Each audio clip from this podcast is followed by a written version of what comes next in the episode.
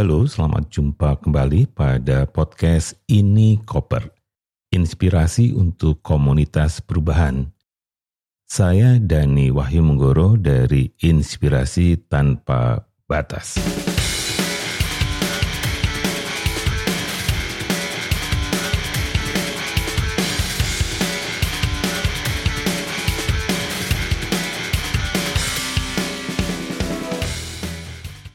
Kali ini saya ingin berbagi tentang kata arsitek.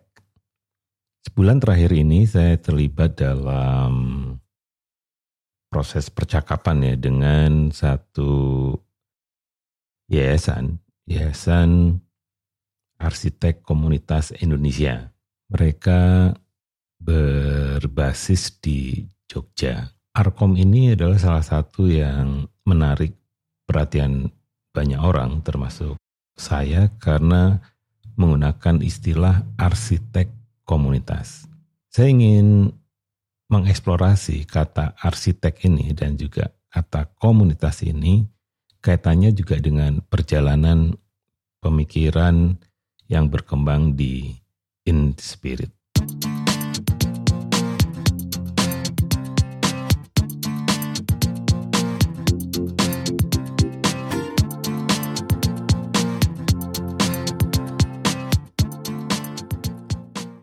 Ya, 30 tahun yang lalu kami di apa komunitas-komunitas alternatif ya, itu selalu berpikir bahwa salah satu yang sering dikontraskan dengan konsep negara itu adalah konsep komunitas, bukan konsep privat.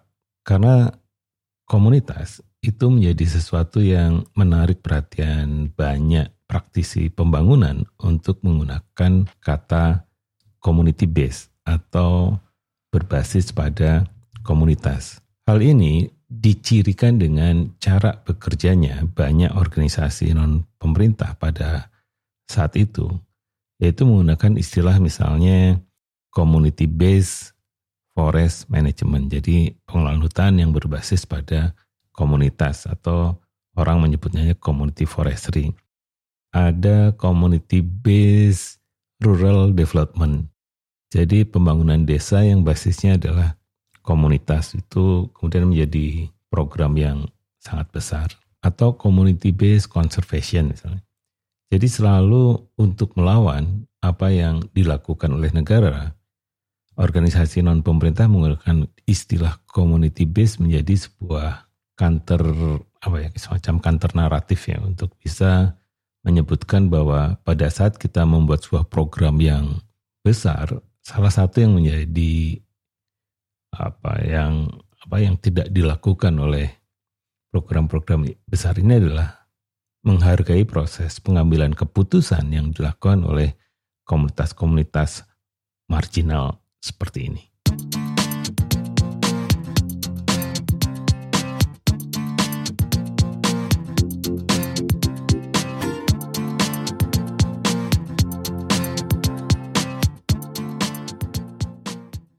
Pada pendekatan aset base misalnya, itu juga dikenal gagasan tentang community asset. Community asset adalah bagaimana kita memastikan bahwa komunitas itu sebenarnya selalu memiliki kekayaan-kekayaan yang sifatnya melekat.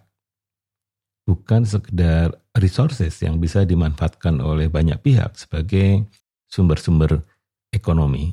Community asset biasanya meliputi satu aset yang kaitannya dengan humannya, jadi human capital misalnya, atau human asset.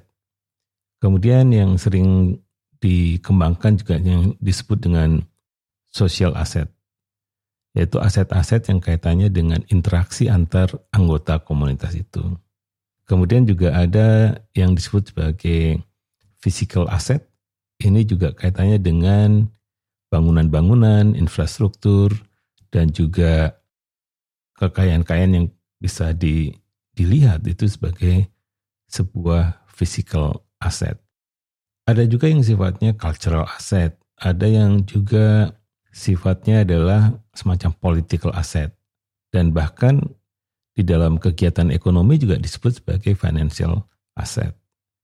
Nah, aset-aset ini itu yang kemudian coba di apa dipetakan kemudian diakui kemudian digerakkan menjadi kekayaan-kekayaan komunitas yang bisa dimanfaatkan untuk advokasi untuk mengembangkan satu kehidupan yang lebih inklusif. Di dalam diskusi yang saya ikuti dalam dua bulan terakhir ini, menjadi menarik bahwa kata komunitas itu disandingkan dengan kata arsitek.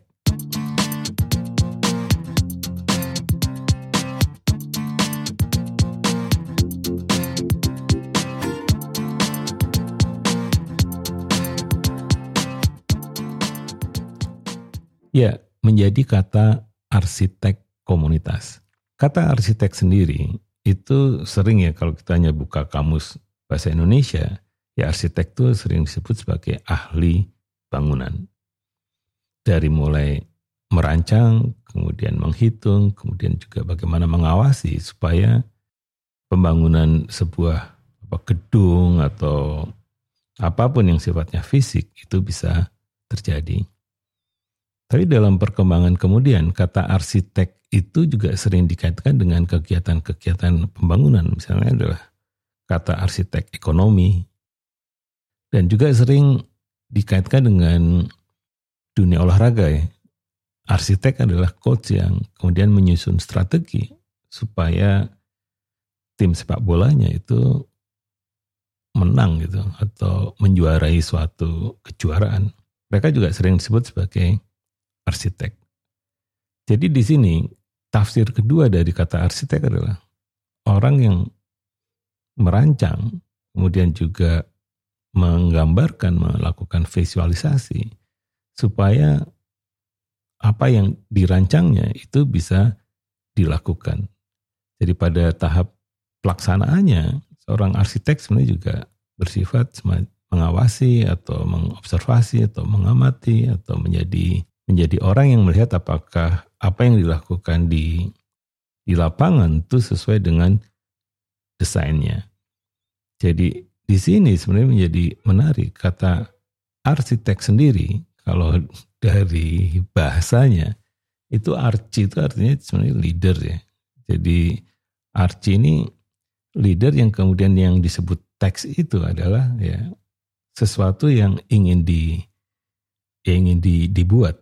Jadi sebenarnya di dalam konteks arsitek sendiri ini ada ada sesuatu yang menarik di sini kaitannya dengan leader sebenarnya. Bagaimana memimpin sebuah perubahan.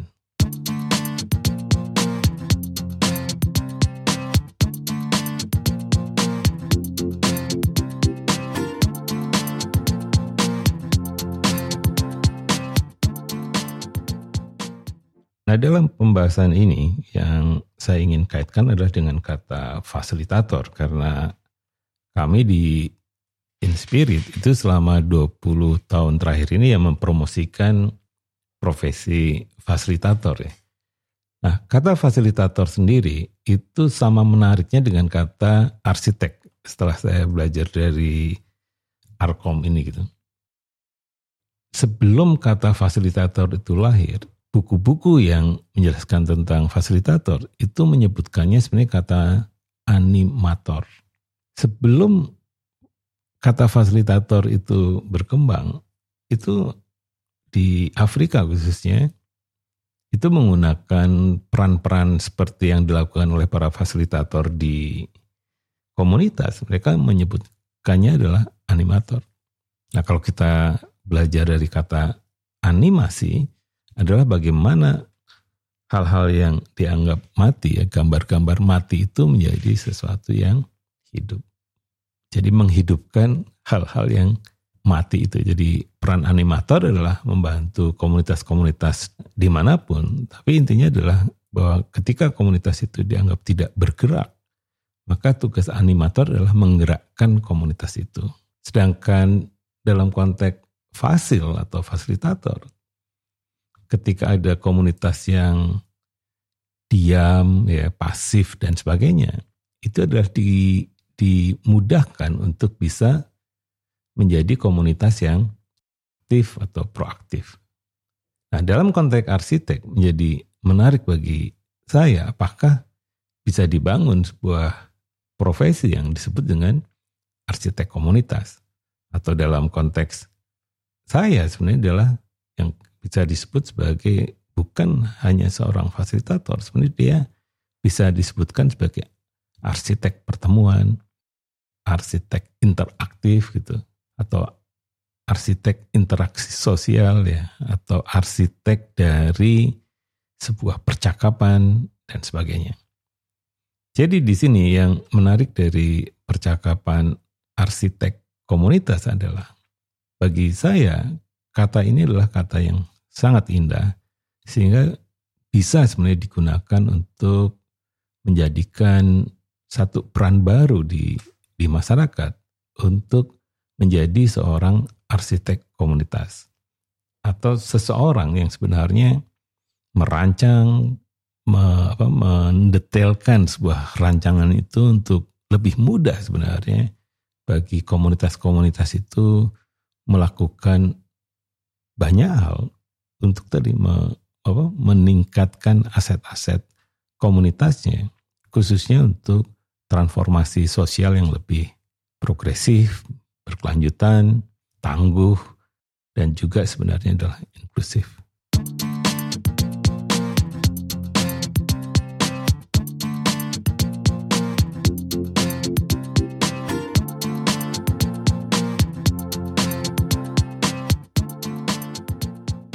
Jadi itu tadi edisi podcast kali ini. Saya sedang mengeksplorasi kembali tentang tadi ada peran fasilitator, tapi juga ada peran arsitek komunitas. Nah dengan cara ini sebenarnya untuk bisa juga menguatkan peran fasilitator yang kadang hanya membantu pada saat proses interaksi itu berlangsung, tapi sebelumnya sebenarnya seorang fasilitator adalah merancang. Kata arsitek komunitas itu bisa menjadi jembatan bahwa pekerjaannya itu bukan hanya sekedar apa, moderasi sebuah pertemuan, melainkan juga terlibat di dalam proses perancangan atau dari mulai desain, kemudian juga implementasinya, mengawasi hingga desain itu sesuai dengan apa yang diinginkan oleh komunitas. Demikian tadi materi Inikoper kali ini. Kami di Inikoper percaya bahwa apa pun pengetahuan kita bagi itu bermanfaat bagi komunitas perubahan. Sampai jumpa pada edisi berikutnya.